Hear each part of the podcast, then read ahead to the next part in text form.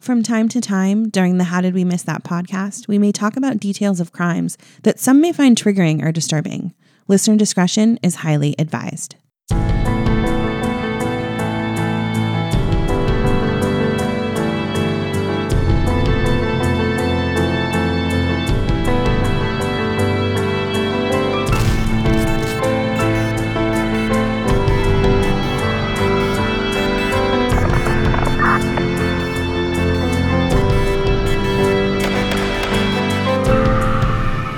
We missed that. Hey there. Well, hello. Welcome back to the How Did We Miss That podcast. I'm Christine. And I'm John. How you doing? I'm doing excellent. Excellent. Yes, I'm very excited about tonight. Oh, good. Well, let's just jump right in then. Let's do it. So we can get to your part. I'm excited about your part too. Should we switch it around? I mean, if you want. No, we didn't talk about this. The, the oh. whole show would be ruined since we didn't discuss prior. So let's oh. just do it the normal way. Okay. Well, I've got a story for you. My sources for the story were just Murderpedia because I've just found these rabbit holes to fall into at this website. And I love it. So I got most of my information from there. And my story kind of starts in a place called Wilkes-Barre, Pennsylvania, which is situated along the scenic Susquehanna River in northeastern Pennsylvania. So I don't know. I don't think we've ever been to that region of Pennsylvania. It's founded by settlers from Connecticut. I didn't know this. It sounds like a really cool place, right? It sounds like a little picturesque town and built in seventeen seventy-ish. By the turn of the century, Wilkes-Barre boasted a newspaper, post office, and courthouse. Cute little town. But it would come to be known for something much less appealing. Our story starts in early September of nineteen eighty-two. George Emil Banks is relieved of duty as Camp Hill State Prison guard after a conflict with a supervisor and is evaluated at Harrisburg, Pennsylvania area hospital for mental health issues. But his mental decline had started a year earlier. A later evaluation in Lucerne County, where he lived, characterized Banks as filled with hate and anger at the world in general. So this guy seems like he's not in the best of spirits. At around eleven thirty p.m. on September twenty-fourth, nineteen eighty-two, Banks went to bed at his home on Schoolhouse Lane in Wilkes-Barre. Kind of sounds like a cute little street. I'm so sad. This place sounds so cute. I was reading about it and like sounds super quaint. But, uh, yes, it does seem like a cute little town, not quite um, like Amish country area where we've been. But that whole area up there by Old Forge and everything is pretty nice. Interesting. Yeah, I know. It sounds like this sweet little place, all these Schoolhouse Lane, all these cute little places. But uh, Mister Banks. The cute little places are always the most sinister, it turns out. Yeah. I mean, we're finding out, aren't we? Yes. So, again, like I said, uh, George went to bed after taking a mind-fogging mixture of prescription drugs and straight gin. So that's going to mess you up, I think. That sounds pretty awesome sometimes. I don't know. That mind fog sleep is the best sleep, you know? Right. Well, he awoke the next morning and tried to focus his eyes and look around at his surroundings. Lying next to him was an A R fifteen semi-automatic rifle, which he had purchased the year before. His four-year-old son, Bowendi, was sleeping next to him, while his girlfriends, twenty-nine-year-old Regina Clemens, twenty-three-year-old Susan Yuhas, and twenty-nine-year-old Dorothy Lyons, sat in chairs nearby. Susan was cradling the couple's one-year-old daughter, Maritania, in her arms. What are these strange names? Yuhas and Maritandi? Maritania. Maritania. What was the first one? Uh, Bowendi? Bowendi. Yes. Are they of a different... Uh, race? Well, yes. Okay, we will great. Get into that later.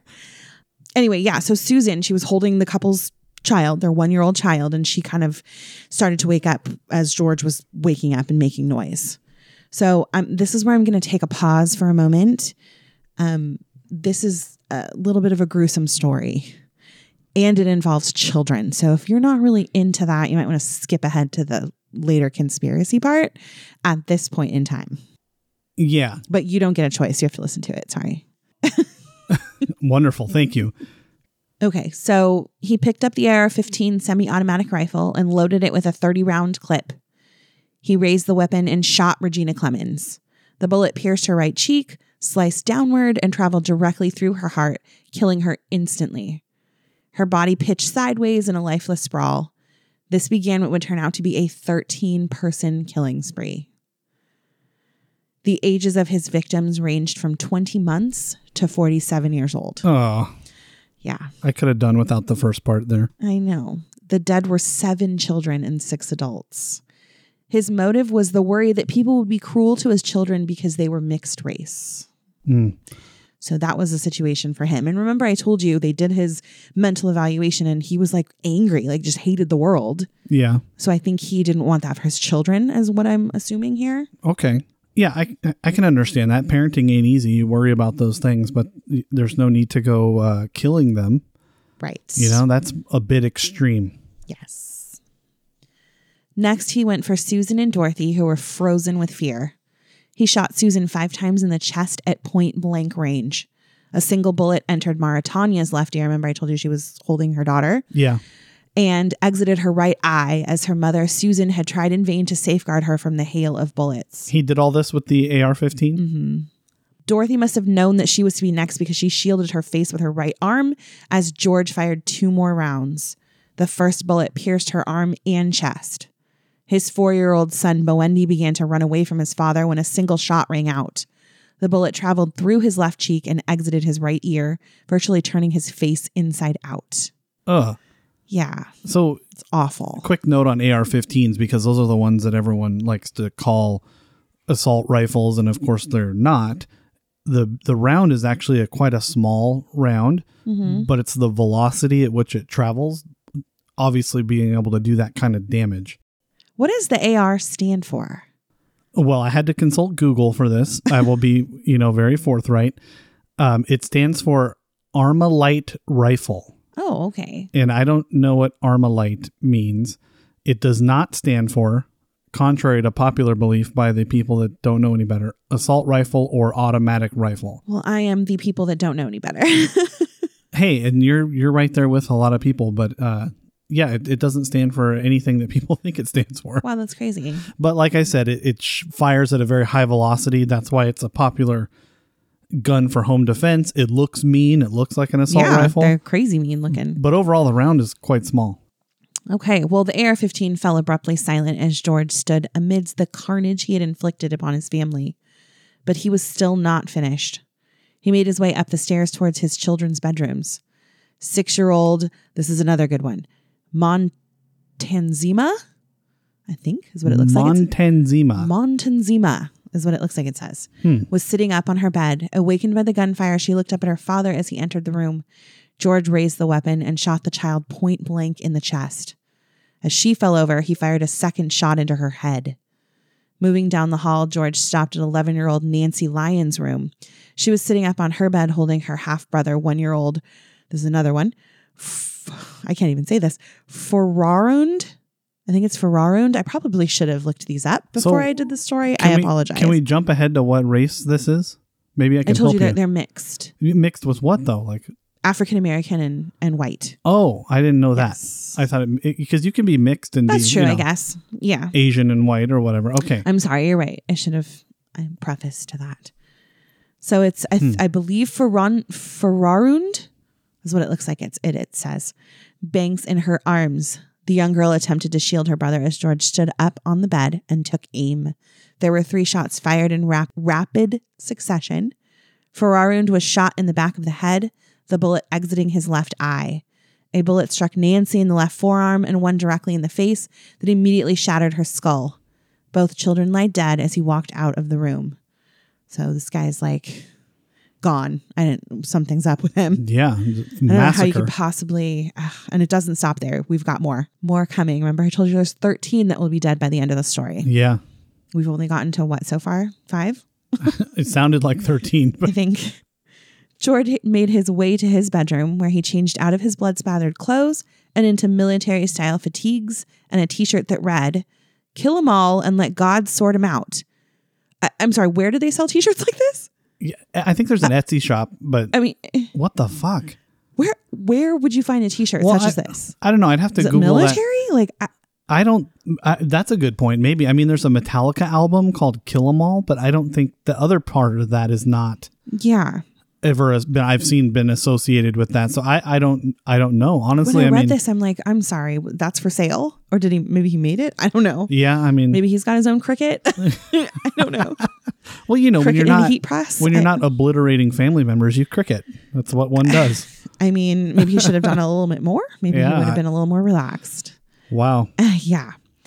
Across the street from Banks's house, a twenty-two-year-old Jimmy Olsen and twenty-four-year-old Ray Hall Junior heard the multiple gunshots and decided to get out of the area. As they approached their car, George walked out of his house. Banks immediately ran up to them, telling them, "You're never going to live to tell anyone about this," and emptied a fury of bullets at the two men. Hall and Olsen were both struck point blank in the chest and fell to the pavement. Banks stood over their bodies only momentarily before getting into his vehicle and driving off. Okay, real quick. Okay. Can I insert here? Sure. "Kill them all and let God sort them out" is actually a famous quote. Hold on. "In twelve oh nine, Pope Innocent the Third decided it was time to crack down on followers of a religious sect that had become popular in southern France." So it sounds like this is like an old-timey quote. Maybe a religious type quote. It does not sound like... Um, However, his name, his name seems ironic. There is a Vietnam version of the saying on an unofficial American military patch. Mm, there we go. And I also found, when I typed it into Google, um, some song lyrics.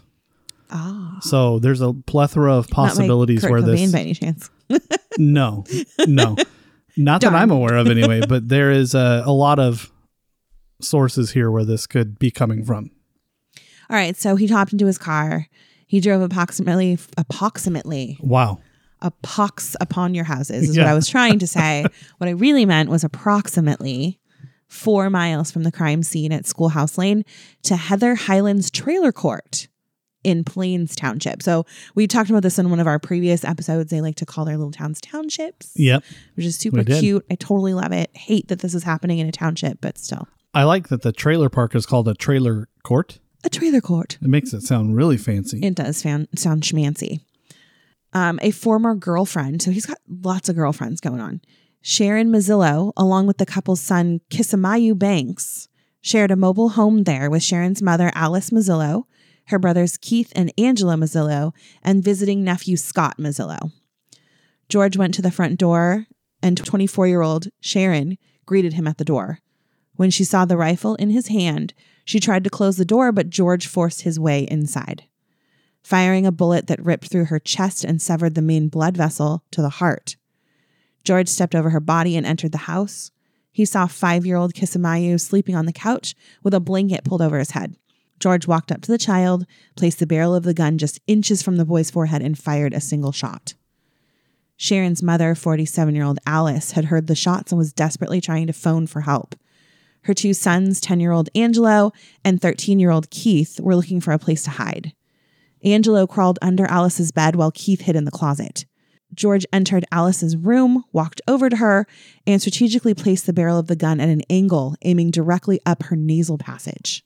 Oh. I know. He fired one shot. The combination of the combustion from the discharge. Are you ready? This is bad. This is yeah, really bad. Let me strap in here. Ew. Do I need a bucket? Yeah. And the exiting bullet caused Alice's head to explode. Oh, boy. Scattering brain matter about the room. Hmm. Yum. Yeah. Keith watched in horror through the partly open closet door as seven-year-old Scott Mazzillo ran into the room and screamed. When Scott saw the horrible scene in the bedroom, he ran down the hall. George grabbed him, kicked him to the ground, and punched him repeatedly in the back. When he stopped struggling, George pulled the sobbing boy up by the shoulder, placed the barrel just behind the left ear, and fired. Satisfied that he had left no survivors, George stood up, walked out the front door, and yelled, "I killed them all," before fleeing the scene. And let God sort them out. And I'm sure God will do so. Yeah. Sometime around two thirty a.m., Jenkins Township Patrolman John Darski and Detective Captain Ray McGarry, while on routine patrol, received a call instructing them to investigate a possible shooting in Heather Highlands. As the two veteran officers turned into the park entrance, they had no way of knowing what they're about to walk into. They immediately noticed that a Caucasian female covered with blood was lying next to the steps of the home. She had no vital signs, and it was apparent that she had died as a result of at least one gunshot wound. Upon entering the home, the officers discovered Kisamayu on the couch, Scott face down in the hallway, and the decapitated body of Alice in the bedroom. Realizing they were no longer in danger, Keith and Angelo came out from hiding. Officers on the scene, while sick to their stomach from the bloody massacre, like, seriously, I'd probably be puking my guts out at this point in time. Yeah. Were relieved that at least two children had survived. Alice's sons, while in a state of shock, were able to tell investigators that George Banks was the man who had committed the killings. The officers then put out an A P B for Banks's arrest. So, I mean, I'm glad that they were able to get into that closet as fast as they did. Otherwise, I don't think we would uh, have any survivors of this tale. Yeah. At about the same time, Jenkins Township police officers were arriving at Heather Highland's, Wilkes-Barre Police Lieutenant John Lowe, en route to a similar call, discovered the bodies of two Caucasian males lying next to the street on Schoolhouse Lane. So these two calls are kind of going out simultaneously, but they're in different parts, like different areas, different jurisdictions. Um, so these law enforcement agencies are both responding kind of at the same time. Mm-hmm. Lowe immediately called for backup before exiting his vehicle to evaluate the situation. Uncertain as to whether the perpetrator was still in the general vicinity, Lowe walked up to a small white house across from the victims' bodies and cautiously stepped inside. Hoping to spot the gunman in the home, he shined his light around the interior. A nightmarish scene greeted Lowe. The smell of fresh gunpowder still saturated the air, and there were corpses scattered about the rooms. Paramedics dispatched to the scene immediately treated James Olsen and Raymond Hall. Both men had sustained serious injuries and were in critical condition upon their arrival at Wilkes-Barre General Hospital. While the paramedics were treating the wounded, the local police department was just arriving at the scene. Wilkes-Barre Detective Tino Andrioli was one of the first investigators to arrive at twenty-eight Schoolhouse Lane. So if we ever go to these places, I would like to see this house. Detective Patrick Curley greeted him, telling him there were so many bodies they lost count. Ew. Yeah. I, I think it would be hard to determine, too, amongst just all the brain matter splatter. Yeah. And Good I mean, I don't name. think these were easy. Yeah. To identify or even see who's who. That It's easy to lose count. Yeah. Police had cordoned off all routes out of the city and were desperately trying to find their murder suspect. George was well aware of the manhunt and decided to change vehicles to elude the police. After deserting his vehicle, he stopped a motorist near the Cabaret Lounge in Wilkes-Barre. George put his gun to the man's head and forced him out of his vehicle.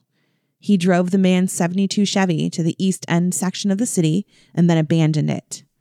Still feeling the effects of the alcohol and drugs that he had consumed the night before, because I mean it's still pretty early in the morning.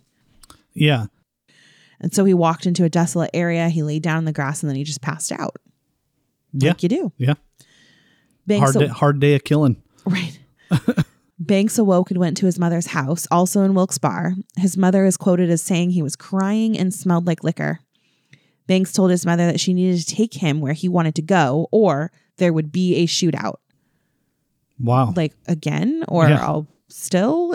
You kind of already did there, kiddo. Yeah. When she asked what happened, he said, "It's all over. I did it. I killed everyone." She asked who he killed. He replied, "I killed them all, Mom. I killed all the kids and girls, Regina, Sharon, them all." In a panic, Banks's mother decided to call his home, hoping that Banks was just drunk and rambling and that the story was not true. When the police answered the phone, Banks grabbed the phone and asked how the children were. Trying to keep him on the phone, the police told him that they were alive. Banks screamed that they were lying, shouting that he knew he killed them. He hung up the phone, placed three thirty-round clips and numerous other rounds of ammunition into a bag, and decided to head to an abandoned rental home on Monroe Street. This is where a standoff between Banks and police began. So this is like, story is just action-packed here. Yeah. The police brought his mother and tried multiple tactics to get Banks to surrender, including having a false news report played over W I L K radio that the children were alive and needed blood to survive. Wow, you don't that's going to great lengths there. You yeah. don't hear about that one every day. I know. That that is a uh, extreme measure there. Yeah. The police tried to use this to draw Banks out of the standoff. Finally, a former coworker, Robert Brunson, was able to talk him out. Like, what? Way to go, Bob. I just want to know what he possibly could have said that his mother didn't say, that like his children being in the hospital needing blood didn't do. Like, a coworker? Yeah, I mean, I'm not going to pretend to know the psychology of this, but I've had some pretty close relationships with a worker where I could see where maybe if they had... Yeah, but I mean, would you listen to them over like me? Or, I mean, maybe not your mom, but... I, that's why I said I'm not going to pretend to to yeah, know the state know. of this guy's right? mind, but there's... Okay. There's a special bond sometimes between friends that doesn't exist with others. Right. Where they just know the right thing to say or the right moment to trigger on or whatever. Right. I don't know. Well, I mean, I in a second, I have exactly what he said. I can't wait. I thought you were motioning for me to stop. No. Robert Brunson, a resident of Wilkes-Barre, friend and former co-worker of George Banks, heard reports in the news of the standoff on Monroe Street and felt compelled to help. The unemployed and divorced thirty-six-year-old man quickly drove to the scene and asked for permission to talk with Banks. With few options left on the table, the, peri- the police agreed, and Brunson was escorted to a point only a few yards from their home to have a conversation, and this is how it went. Brunson: George, can I talk to you before you die? If you came here to die, so be it, but let me talk to you before you do it. Banks: It's a good day to die. Brunson: No, there are people that care. I cared enough to come down here to talk to you. So maybe that was it, knowing someone cares. I don't that's know. That's it? No, no, there's more. Oh. But I'm just saying maybe that's what did it. Yeah, okay. So then Banks replies, No, man, they are using you. Brunson says, No, I want to be here. If you fire one shot, the police will shoot you, just like you or I would do if we were in the prison tower. So remember, he used to be a prison guard. Take the first step, man. I'll be there to walk every step with you. Banks: I have problems I can't deal with. I want to be treated with dignity. Brunson: George, listen, man. Everybody needs a crutch sometimes. I'll be yours. I'll put my body between you and these men with guns. But you have to trust the man. He means the police. So, I mean, I guess that was kind of a... I know who the man is. Come on. Just trying to help. Following the conversation with Brunson, Banks remained silent, contemplating his situation. Finally, four hours after the standoff began, at eleven seventeen a.m., Banks agreed to come out. He smashed out a rear window in the house and asked that the officers on the scene hold their fire. He was then instructed to hand his weapon to the patrolman and surrender himself out the front door of the home into the custody of police. So you see, that's what I'm talking about. I'm sure mom wasn't saying that. He can read between the lines with mom. Yeah. He sounds like a smart guy, so he's already a little suspicious. So he probably was suspicious to the new fake news report. Okay. But this guy's talking to him man to man, like, look, I'm going to do this, but you need to do this. Like, giving him some straight talk, you know? Yeah, and I guess that's true. I mean... We heard how he killed each one of those kids. There's no way a kid's going to live through that. Right. So he knows Even if they're you're dead. Bananas, you know that that's not going to happen. Yeah. Well, anyway, so he finally complied to being taken into custody. During an initial search of the home, investigators discovered three thirty-round clips and approximately three hundred rounds of ammunition. Also noted was that Banks had barricaded all of the windows with furniture and large appliances and had a mirror set up in order to watch the front and rear doors from a second floor vantage point. This was a siege like no other in local history.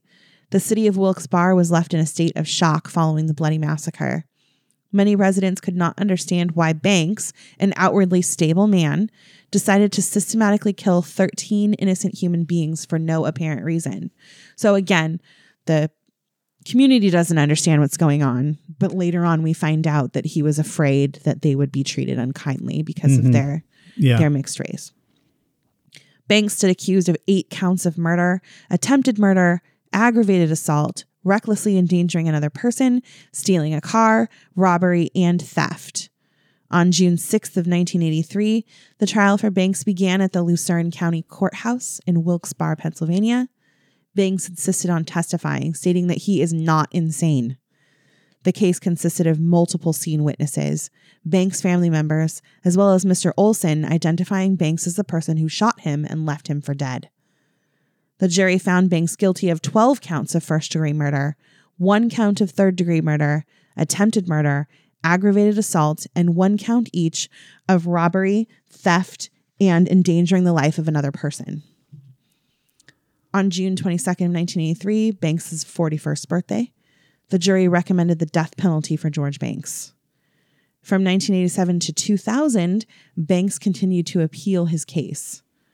The U S Supreme Court refused to hear the argument regarding mental competency. They twice signed his death warrant. However, both times his execution was stayed. In two thousand one, two thousand six, and two thousand eight, there were hearings about his, the psychological state of Banks, questioning if he could be executed. So it's actually a thing if someone's just so far gone that the death penalty is kind of taken off the table. Since his conviction, Banks has tried to kill himself four times and has gone on hunger strikes that required him to be force-fed.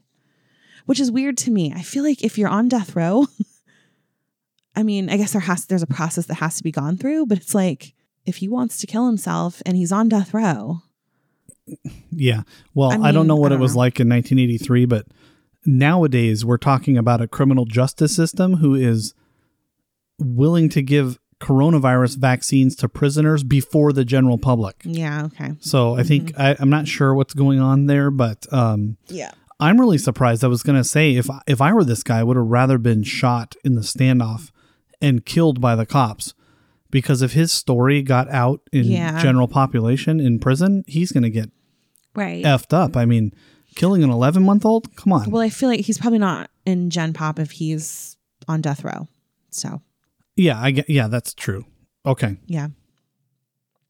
A psychiatric report filed in the case says Banks believes he is in a spiritual fight with an anarchist in New York, that Pennsylvania was controlled by the Islamic religion, and he was engaged in a private war with President Clinton and Monica Lewinsky. Mm. Yeah. Okay. As of January twenty nineteen, he is still on death row in Pennsylvania, although I read in one of the articles that he was dying of cancer, but I didn't read that anywhere else. So I don't know if that's true or not. Hmm, and I can't, yeah. I, I looked in different places to see if I could get the confirmation on that, but I didn't. So that's my story. But before I end, um, since there was so many of them and they were all crazy, um, I'm just going to read you the list of the victims again, because there's so many of them. Yeah. Sharon Mazzillo, she was twenty-four years old and the former girlfriend of George Banks, who was engaged in a custody dispute over their son, Kisamayu. She was um, killed by a gunshot wound to the chest. Kisamayu Banks, who was five years old, he was the son of Sharon Mazzillo and George Banks, and he had a gunshot wound to the face. Scott Mazzillo was seven, nephew of Sharon, kicked, hit with a rifle butt, and killed with a gunshot wound to the face. Alice Mazzillo, forty-seven, Sharon Mazzillo's mother, shot in the face while on the phone with the police. Regina Clemens was twenty-nine. She was the girlfriend of George Banks, and she had a gunshot wound to the face. Montanzima Banks, six years old, the daughter of Regina Clemens and George Banks, and she had a gunshot wound to the heart. Susan Yuhas, twenty-three, girlfriend of George Banks, sister of Regina Clemens. That's an interesting story. Yeah, yeah. That's weird. There's a lot of weird going on here. Yeah, and she had a guns- gunshot wound to the head. Then there is Bowendi Banks. He was four years old, the son of Susan Yuhas and George Banks, and was also a gunshot wound to the face. Maritania Banks, twenty months, daughter of Susan Yuhas and George Banks, gunshot wound to the face. Dorothy Lyons, twenty-nine, girlfriend of George Banks, gunshot wound to the neck. Nancy Lyons, eleven years old, daughter of Dorothy Lyons, gunshot wound to the head. For Ferrarund Banks. That's the nope. one I just can't do. Still got it wrong. Third time's not the charm. Ferrarund. I don't know. Let me see I can't, this. Hand yeah, you got to check this out. Let me see what I can do here. Oh, yeah. Wow. Ferrarund? Far, far, Ferrarund? Ferrarund. Ferrarund? That's kind of what I think. Ferrarund. Okay. I'm going to go with Ferrarund or Ferrarund. Okay. Sounds good. Uh, whatever. Either F one. Banks. I feel terrible because this poor child I know. deserves yeah, he does respect deserve. And I probably should learn that. And, and just so everyone knows, we're not playing around here. We really can't say it. It's really difficult.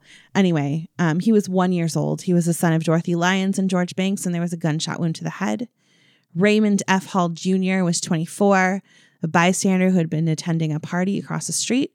Gunshot wound to the liver and kidney. That must have been awful. Yeah. But we did have, happily, some survivors. and the survivors were Keith Mazzillo, thirteen. He hid in a closet while he watched his grandmother, Alice, die to a gunshot wound to the head. Angela Mazzillo was ten years old, hid under the bed where his grandmother, Alice, died. James Olsen was twenty-two, survived a gunshot wound to the chest, and then an unidentified man that Banks had carjacked at gunpoint. So we're happy that these people survived, but what kind of life are they having now? Oh, I can imagine. Well, what about the brother? Unbelievable. He lost his brother. Yeah. I mean, he survived, but the God, brother didn't. That's crazy. That's just awful. So much nightmares. I wouldn't be able to sleep. Yeah, there's got to be a lot of therapy going on there, I would yeah. hope. So that is the uh, story of George Emil Banks, the family annihilator. My story for next week, I actually came about this story on accident because I was, I'm trying to do different types of stories as much as I can each week. And I thought I haven't done a family annihilator yet. yeah. And so I found one. Is that a true crime term? Family it is. Anni- family okay. annihilator. Someone who annihilates their entire family. I'm over here yeah, laughing. It is. I know. Well, and there's, it, it's a whole, if you go do some research, there's like five different categories of them. It, it's crazy. So do you remember that um, Netflix, The Family Next Door that we watched? Yes. He's on the list as a family annihilator. Really? Yes. Because okay. he killed his wife and his two daughters. Yeah, Sorry, spoiler the, alert. For yeah, those he who destroyed the it. family. Yeah. Yeah. So okay. anyway, um, I had a different story, but it ends up being... you know, the dates kind of match up with next week. So I think spoiler I have alert a- for next week, but um, that's how I came up with this one. So we'll talk more about family annihilators later on next week. But I think I have an ex-sister-in-law that could be considered a family annihilator. She didn't but kill anyone. She didn't, but she kind of, you know. She did ruin some lives. Yeah. yeah. We'll say that. All right. Your turn. I can't wait. Okay. So the show's called How Do We Miss That, right? Yes. This fits the title and the theme one thousand percent because fifteen-year-old John joins way back in nineteen ninety-four. Big Nirvana fan, big music fan, was sad and knew that Kurt Cobain died. Right. And I'm saying died. I, three days ago, I would have said completed suicide. Mm-hmm. Now I'm saying died because of what I'm going to talk about tonight, but I had no idea from that point to now being forty-one years old, any of this story before our friend, blogger, internet influencer, Erica, said, you guys should do this. Erica. So I had no idea about any kind of conspiracy that maybe he was murdered through his wife, Courtney Love. I had no idea. So eleven-year-old Christine only knew that he died, had no idea what happened, how it happened. So I am very interested to hear this part of the story. And we need to thank our friend Erica. Yes. Because she's fabulous. Yeah. And I always like doing fan suggestions. I just yeah. hope I don't let her down because I believe she's read the book. Mm. There's two books okay. out there, which I'll mention in a minute. There's multiple documentaries. None, none of them I have studied or seen or watched. So normally we kind of collect all kinds of facts and write out what we'd like to talk about. Tonight, I just want to have a conversation okay. about some of the facts and get your thoughts on this. Were you a big Nirvana fan? Well, I was eleven. So, I mean, not really. Um, at this point, I did enjoy some of the music. Some of it I had heard before, um, but I didn't really know that much. I am now. So you were probably later to the game. Like me right. in seventh grade, which, oh, let me do the quick math here, would have been, I don't know, ninety... eighty-nine? I don't know. How how old no are seventh idea. Graders? Um, like twelve, thirteen? thirteen-ish. Yeah, twelve and thirteen. Yeah, so nineteen ninety-two. I mean, Nirvana's at the height of its powers. Right.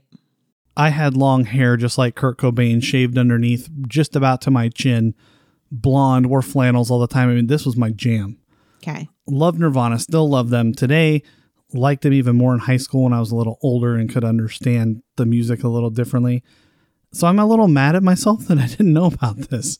Yeah. I just kind of knew that Courtney Love was kind of a weird bitch, I guess I'll just say. I mean, she was sure her whole approach to the thing was kind of sad, but also kind of bitchy about it. Okay. I seem to remember. And so after doing, you know, I'll just be very honest, minimal research on this because there's so much and there's really not a lot of rabbit holes to go down. There's pretty much two theories, right? There's the theory that he committed suicide via shotgun. That should be your first red flag. That is so hard to do. Yeah, that doesn't, um, it's not a, a choice often. So I'm the I'm the ballistics and gun expert on this show. There's multiple kinds of shotguns. There's your hunting shotgun that's very long. There's like a security police type shotgun that's a right. little shorter. And then mm-hmm. there's like a sawed off pistol grip, they call it, shotgun that's actually quite short. And I guess you could technically kind of turn that on yourself. And oh, I'm you kind mean of, like physically? I thought you meant like mentally difficult to pull a trigger on yourself. No, physically, it's oh, like impossible. To, sorry. It, it's, it's not impossible, but it's very difficult to kill yourself via any kind of long gun. Right. I mean, well, yeah. The physics your, of your it, right? arms, yeah. Yeah. And so he killed himself with a shotgun. Now, there's all this history of suicide and depression and mental illness in his family. Right. And so knowing that, everyone's saying like, well, if you wanted to kill yourself, first of all, there's a lot of ways. Right. But if you were set on doing it with a gun, why not just go buy a handgun? He bought this shotgun from a friend, and they're trying to paint the picture that he bought it specifically to use to commit suicide. Hmm. I, I don't know. He's a smart guy. That doesn't add up. Just buy a handgun, you know? Yeah. Because that's quick and easy. It's like I said, there's a lot of work that goes into trying to kill yourself with a shotgun. So anyway, just a little bit of history. If nobody knows who Kurt Cobain is, if you don't, shame on you. My sources for this are our good friend Wikipedia. What would we do without Wikipedia? What would we do? Um, there's a podcast out there called Mile Higher. I'm assuming it has something to do with Denver or drugs or both. I don't know. Okay. Because it's the Mile High City, but it's actually a pretty good podcast that talks about murder and conspiracy theories. Hmm. Strange. Interesting. I wonder if they did the airport. Uh, I don't know. But on episode seventy, titled Kurt Cobain Murder Conspiracy, um, they talked about this and kind of went over some of the theories I'm going to talk about today. That's another reason I wanted to just have a conversation format. There's a lot of information out there on this, so I don't want to steal or right. borrow. I mean, if you somehow I missed this, so I'm hoping some of our listeners did as well and they get some value from this. Otherwise, they'll just get our commentary on it. But there's tons of other podcasts. If you do a quick Google search on this, there's a lot. There's also two books that were written by the same authors, Ian Halperin and Max Wallace. They wrote Who Killed Kurt Cobain? And their follow-up to that is Love and Death, The Murder of Kurt Cobain, where they kind of get more into the conspiracy Got angle. It. So you can tell by the titles that they're they're in team. He was murdered from the right. start, right? And then there's a couple documentaries that I'll just bring to note. There's a couple, there's like, I don't want, I want to say like four or five of them, but these are the two that really get into this conspiracy theory. One called Kurt and Courtney and the other one called Soaked in Bleach. They're both available on Amazon Prime. That one I tried to watch. I was going to watch and do my due diligence, but it's using actors. Oh. So that kind of blows a hole. Yeah, that's weird. In the conspiracy theory right away. There's so much footage out there. It's so easy to make a documentary by splicing together footage. But this is the one that's the most plausible case for murder because the guy who made it and the guy who talks throughout the movie mm-hmm. is a private investigator who was hired by Courtney Love to find Kurt Cobain when he died. What? Right. Confusing, right? It's extremely confusing. I, I, so I need to confess, like, I don't know like anything about this story. I just know he's dead. I don't know. Uh, I think, I, like I said, uh, during this time period, I'm like n- between nine and eleven years old. Right. So if it was in the news, I'm sure my parents tried to shelter me from it, not wanting me to know that people kill themselves at this point. You know, and I'm, there's drugs involved and things like that. So I think I probably was very sheltered. Yeah, and I would say to an extent I was too. I was just a little older and I was a big fan. Right. So, I mean, I, so I, I know will, nothing about this. Admittedly, at fifteen years old, I was kind of sad. I didn't cry or make a shrine or anything, but I was I was sad. I mean, like, that, that's sad. Yeah. He was like an icon. He was our, I don't know, John Lennon maybe, I guess. Maybe not to that stature, but his death was pretty shocking to a lot of people. Right. Um, and a lot of people were upset about it. So just more history on him. He was born in nineteen sixty-seven. He died April fifth, nineteen ninety-four. He was hailed as the voice of a generation and, and a whole musical movement, the grunge movement. Right. Which also spiraled into kind of some underground punk and other musical styles that are still heavily influenced by them today. So sounds pretty good, right? You're a yeah. rock god. You're a, an American idol, worldwide idol, really. But he struggled with it. He was not happy about his fame. He thought his message and his just kind of overall style was misinterpreted. Okay. And he didn't, I like you said, you don't know much about him, but I knew back then and stuff I read through this. It's super eclectic, very artsy fartsy. He drew, right, yes, he had I like know. drawings, and you could tell by his writing and the songs, just far out there. Mm-hmm. And he was half baked all the time on drugs. So that's helpful to that persona as well. His parents divorced when he was nine, and it had a dramatic effect on him. He felt ashamed of them, um, moved in with his father, and just kind of downward spiral. Yeah. So that kind of overall gives you the picture of who he was. Okay. Grew up in Aberdeen, Washington, lower middle class at best. At the time of his death was worth something like four hundred million dollars. Wow. Crazy. So just tons of money that Courtney Love would ultimately inherit, and his daughter. Um, oh, that's right. I forgot they did have a daughter. Yeah. Frances Bean.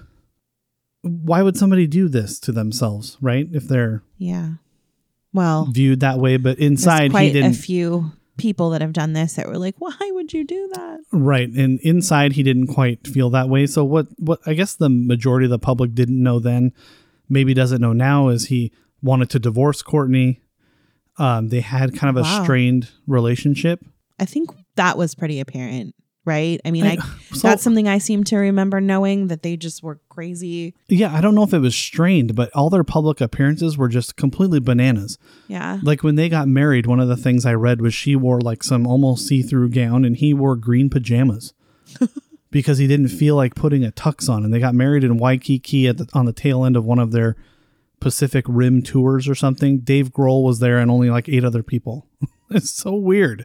That is weird. But if there was any photos of that, you'd see that scene and be like, what the fuck's going on here? These people are nuts. Yeah. And then all their other kind of media things were pretty crazy as well.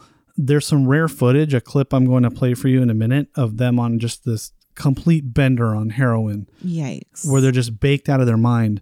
Um, and the clip at the end is a pretty chilling about her pregnancy. Mm-hmm. Um, so you'll hear that in a minute. But there's lots of evidence that would point to her wanting to kill him. Meaning, is there like a motive for that though? Just evidence, or is there like no, a just reason?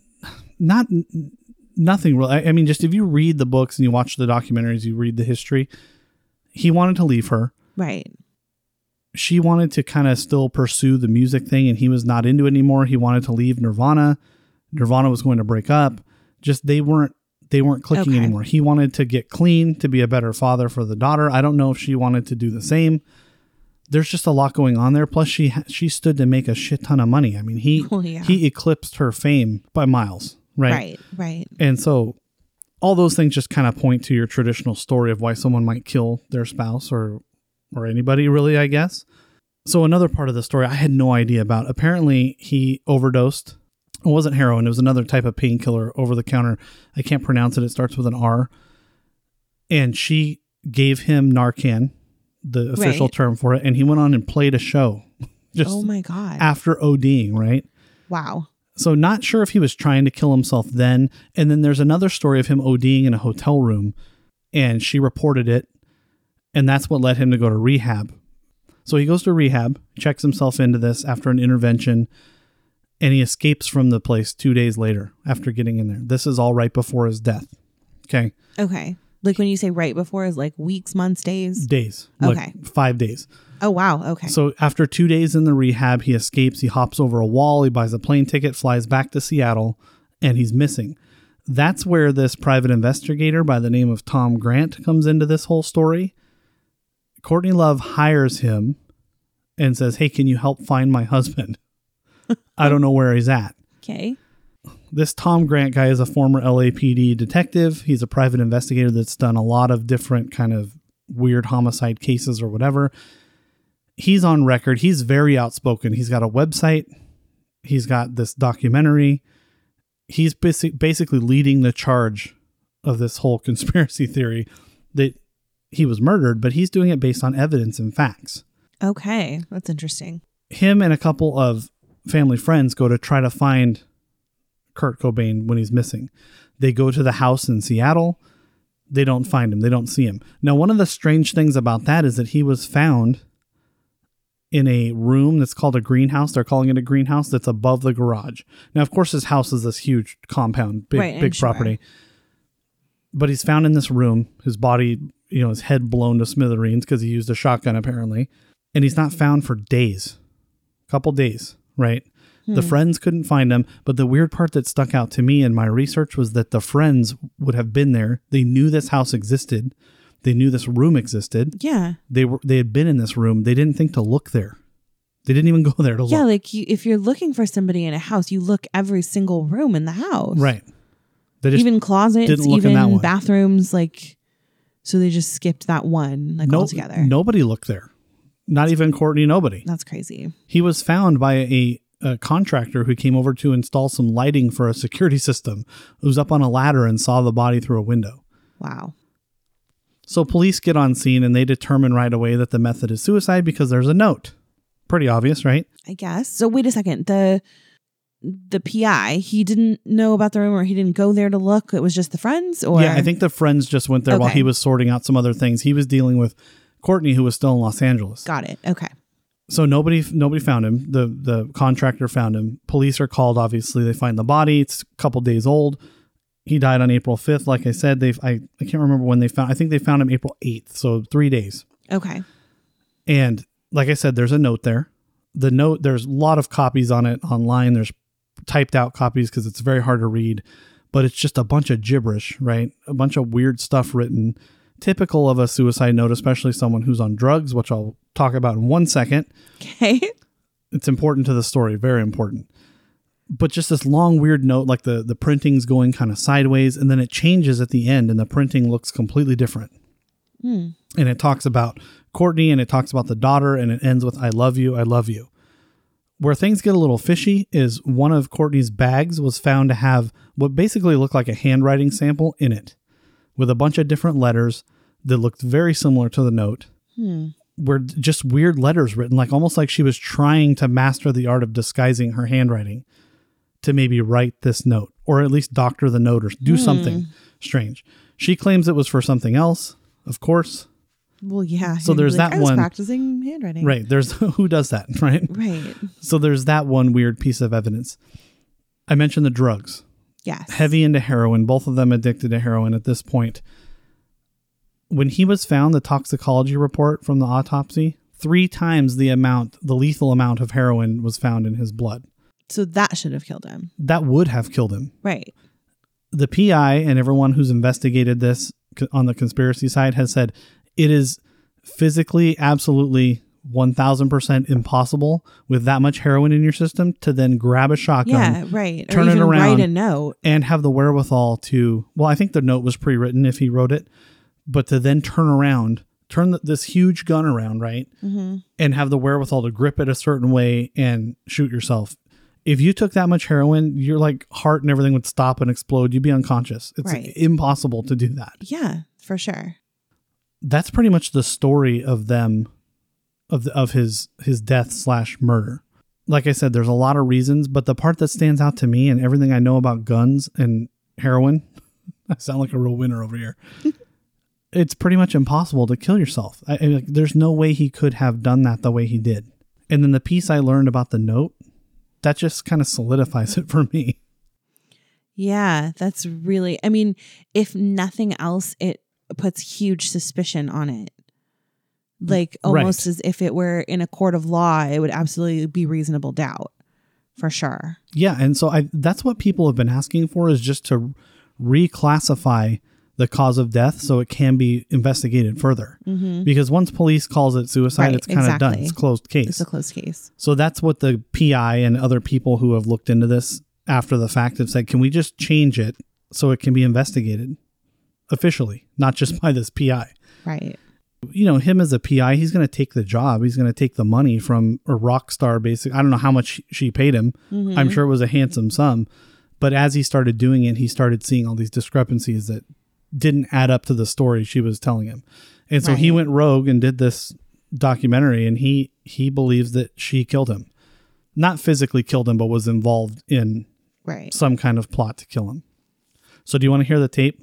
Yeah, let's do it. So this is them in nineteen ninety-two, or early nineteen ninety-two, before the daughter was born, ninety-one, ninety-two. Just like I said, completely baked out of their mind. And the reason I'm playing this is to, just to show you kind of the dynamics of their relationship and mm-hmm. just how messed up on drugs they were. And like I said, if he wanted to kill himself, he would have done it this way. All you had to do was O D. Yeah, oh yeah. Like, why? And not you just kind of like slip into a sleep, from what I can hear. And that's a very, um, I guess, his type of rock star way to go, especially mm-hmm. if you're a heroin addict. So listen to this clip. I encourage you and everyone to watch the video, because that makes it even worse. The state that they're in is, they're just a mess, mm-hmm. a complete mess. So yeah, check it out. Why don't, why don't you interview us? Kurt and Courtney. Sassy too. How does it feel to be fast? Like in the fast lane. At the height of their drug abuse. Damn, if I wasn't so needle sick, I'd be on tour with Guns N' Roses right now. Man. Me and Axel would be whooping it up, snake dancing across the Snake universe. dancing across the stage together, singing Nazareth songs. But I'm too goddamn music, man. Are you fucked up, baby?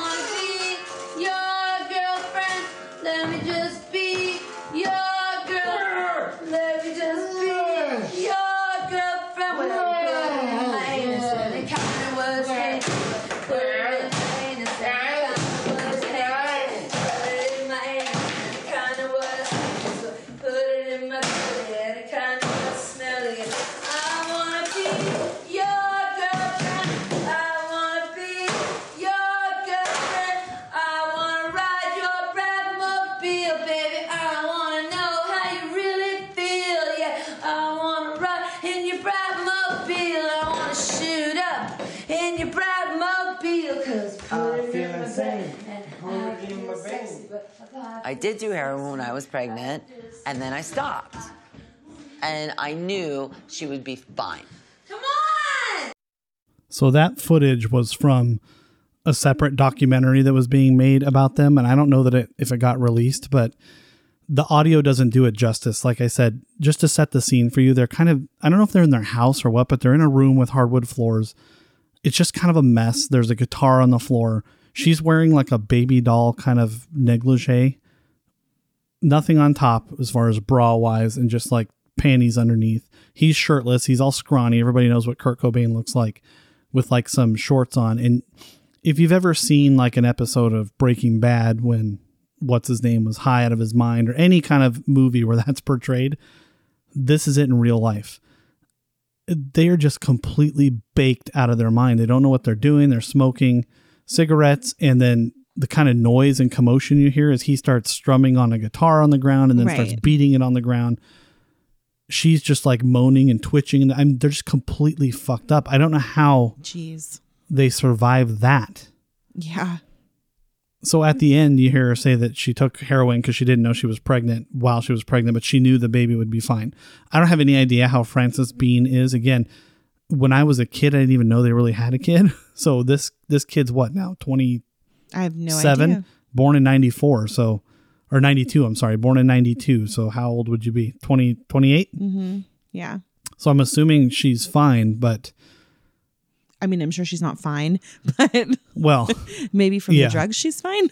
So, I mean, what's really sad to me is Kurt Cobain's an amazing talent. I mean, the music's a little raw and rough around the edges, but there's some incredible lyrics there. Great musical mind, very artistic. And then obviously you hear in that clip, at least I think so, Courtney Love's not a bad singer.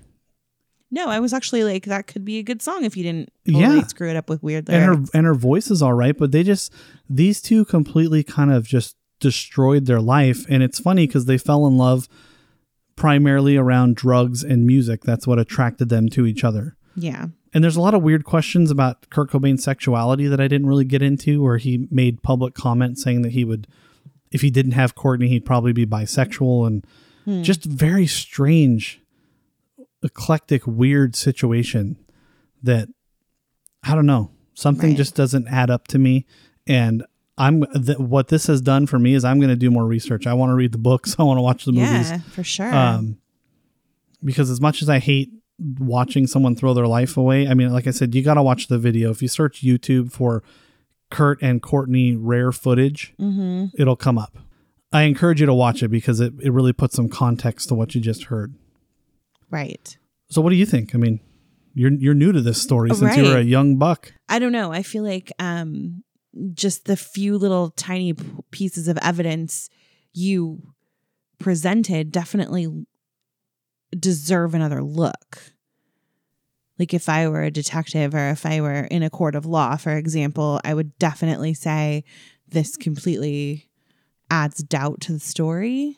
So I'm not sure why they're like refusing to investigate, but yeah, it's, I don't know if it's that she wanted to kill him or what, but it definitely doesn't sound like he killed himself. Right.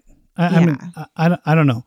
I, or I, if he did, it wasn't on, I mean, wasn't with a shotgun and it wasn't on purpose. So exactly. And I just think that if he, for all the reasons I stated, if he wanted to die because he was tired of the fame and fortune and whatever, he could have just put th- three times the amount of heroin into his body and just die. He would have died. Right.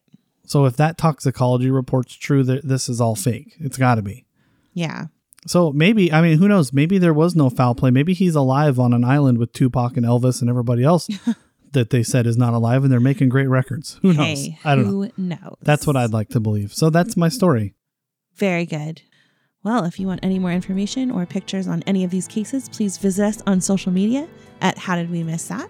We need to give a big thank you for our theme music to Audio Anywhere Productions. You can find them at audio anywhere productions dot com. And until next week, keep your head up and look out for each other.